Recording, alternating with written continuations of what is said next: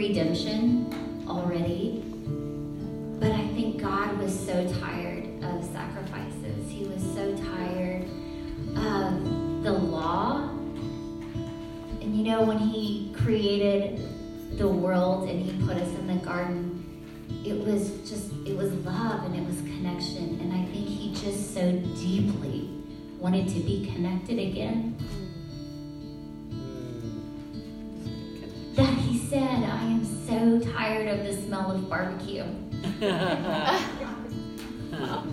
And I really want to make this connection, not just that, okay, so you did this sacrifice and now we're okay, but the kind of connection that changes and shapes eternity. And so the word that was with him at creation, the word that was a part of scooping out oceans and forming mountains and flinging out stars at the word light. The light of the world stepped to this place and he put on flesh. And it was such a momentous thing that all of heaven just roared. And it wasn't just because this is the birth and prophecy fulfilled, it's because it was the beginning of enough. The beginning of it is finished. The beginning of the I am saying, and it's done, and we are connected, and we are made right, and you are daughters and sons. Casey talked a few weeks ago about this time when Abraham is making this covenant with God, and he's like, I'm going to walk this covenant with you. And God's like, hold up. I'm going to send the light of the world through. So, all these beautiful things that are woven through Scripture, this is the time when we see it being walked out and being lived out for 33 years. We see all of these prophecies begin to just unfold in the most amazing, beautiful tapestry. And that's what he does with you too. The moment the light of the world stepped on this earth, darkness was running scared. And it still runs and it still trembles. So, Father, let us as we enter into the season, we don't want to get wrapped up in the spirit of Christmas. We want to be wrapped up in the spirit of Christ, of the way, the truth, the light. The one about whom you said, He shall be called Wonderful Counselor, Almighty God, Everlasting Father, Prince of Peace, and the government will be on His shoulders. And boy, they were looking for a king, and they were looking for a political figure, but His law is love, and His gospel is peace. And that is how Jesus rules, and that is how He reigns. So just come in, Father, with that ruling of love. Just shatter the darkness. You are everything they made you out to be, everything they promised, everything the prophecy said you would be, and you're more. Because you're more than enough.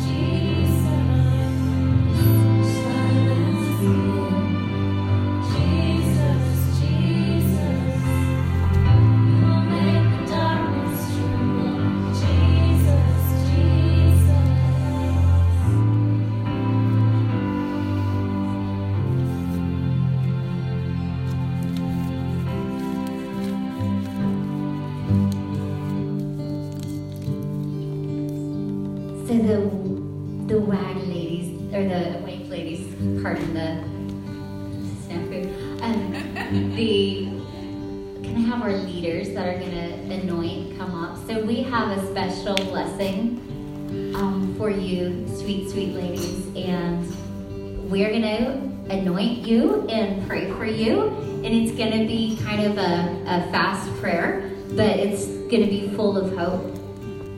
Um, and I just hope that as we do these next couple of songs and you receive prayer, it's just going to be a sweet, sweet time. Ash, did you want to say anything? Yeah.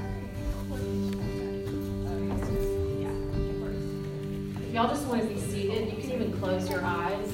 Um, we're going to just be going around the room and we're going to bless you with anointing oil. Never been blessed with it, which I think most of you have. We're going to bless your forehead. We're going to bless your palms and your feet. And we're going to anoint you in the name of the Father, Son, and the Holy Spirit. And then we're just going to lay hands on you if that's okay. If you don't want people to touch you, just let us know. And we're going to bless you. We're going to we're going to listen to what the Lord's saying for you. So everyone is going to get a very individual blessing. And after, it's going to be about 30 seconds to a minute. And if you have a specific need at that moment that you say, can we ask Jesus for this? Then we'll pray into that for about 30 more seconds. But we're all just going to kind of spread out. And this was really our gift to you to say thank you for trusting us with your hearts, with your minds, with your souls this entire fall, just trusting the Lord to come here and letting us get to be a part of your life. We we definitely don't take that lightly. Um, we consider it the greatest honor that we have here on earth to get to partner with you, to deepen your walk, to connect you with the Lord God. And so for us, when we uh, prayed into this, this was the greatest gift we could give you was a blessing, and um, it's truly what our Lord did the night before He was crucified. He, he blessed the disciples, and so knowing that the holidays sometimes bring grief and hardship, it's not always um, as easy as it seems. We really want to elevate you above that, and um, like August said, we want you to be wrapped in the Spirit of Christ. We want you to have unbreakable focus on Him. We want you to feel like you truly can worship Him with all your heart, mind, and soul. That you really can um, block out the noise and the distractions and the family dynamics that come at your way and, and make you feel like this is just always such a tense time. We really want you to be able to walk in extraordinary blessing and knowing that um, you are so deeply loved because this is a time where I find most people feel you really feel those those places where you're aching and not feeling loved. You feel like there's um, an emptiness. So we're going to fill that. We're going to be proactive and fill that before we really walk into this, so that you come into this season fully loaded with Jesus Christ. If you walk into a room and you change atmospheres, and when you start to feel things shift and, and maybe not shifting in a good direction, you stop and you realize, wait a minute, I am of God. Heaven goes where I am. Angels are specifically assigned to me to change atmospheres and rooms and dynamics and conversations. So nothing that's coming at me can get to me unless it gets through Jesus first. Did you get that? And I say that a lot. Whenever I get an argument with someone, whenever something's coming at me, I'm like, look, whatever you are, you want to get to me, you have to get through Jesus first. And that's what we're going to do for you today. We're going to place you right in his path right behind it. Christ before me, Christ behind me, Christ beside me, Christ above me, Christ in me, so that you are firmly girded in who Jesus Christ is for you. So y'all can either close your eyes, continue to worship, or we're just going to be kind of going around the room individually and praying over you. Yeah, does it have to do with about blessing? I just want to share a word that we were talking about the Christ Healing Center staff gathered, and it was really centered on this beautiful act of blessing and the power that comes from blessing. And it was brought to us. Anna Marie was sharing about how blessing is really releasing the favor and the presence of God over someone or something or some situation. And we looked back in Genesis 2, and it talked about when God created Adam and Eve, and He created them in His image, and He blessed them. That was the first thing He did before He sent them out, was He blessed them. And He said, basically, my favor, my presence, and my power is upon you. So as we do this, this is a powerful act. It is significant, and it is a great thing that you can do with your families. You can bless your children, and that really is asking the presence of God to come upon them, to seal them. Um, Anna Marie extended on, on to talk about Exodus and the Passover, and how that really was a blessing when the blood was placed over the households that blessed them, and they, the, the angel had to move on when we place that blessing over, it's really the blood of Jesus over them, and there is a protective blood, a blessing from heaven, a blessing from God, and it is beautiful and it is powerful. So this is a great time, and we are honored to do this, and it is significant, and you get to this on blessed people in the name of Jesus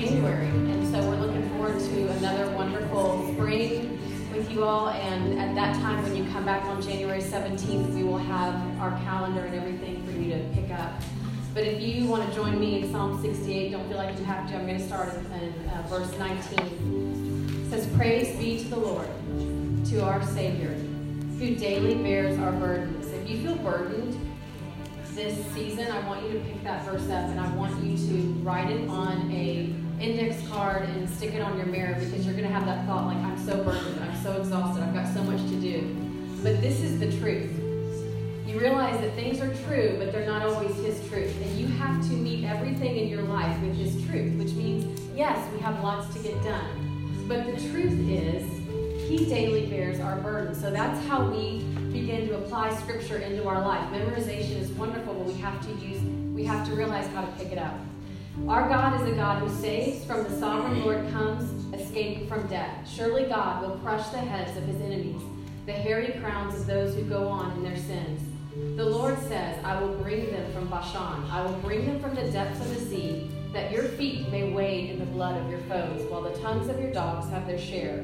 Your procession, God, has come into view, the procession of my God and King into the sanctuary. In front are the singers, and after them the musicians. With them are the young women playing the timbrels. You realize in the beginning, like Lacey was saying, there are the worshipers at the very beginning, at the front lines. So when you feel like you're all alone on the front line, you break out into song, which is what we've done today.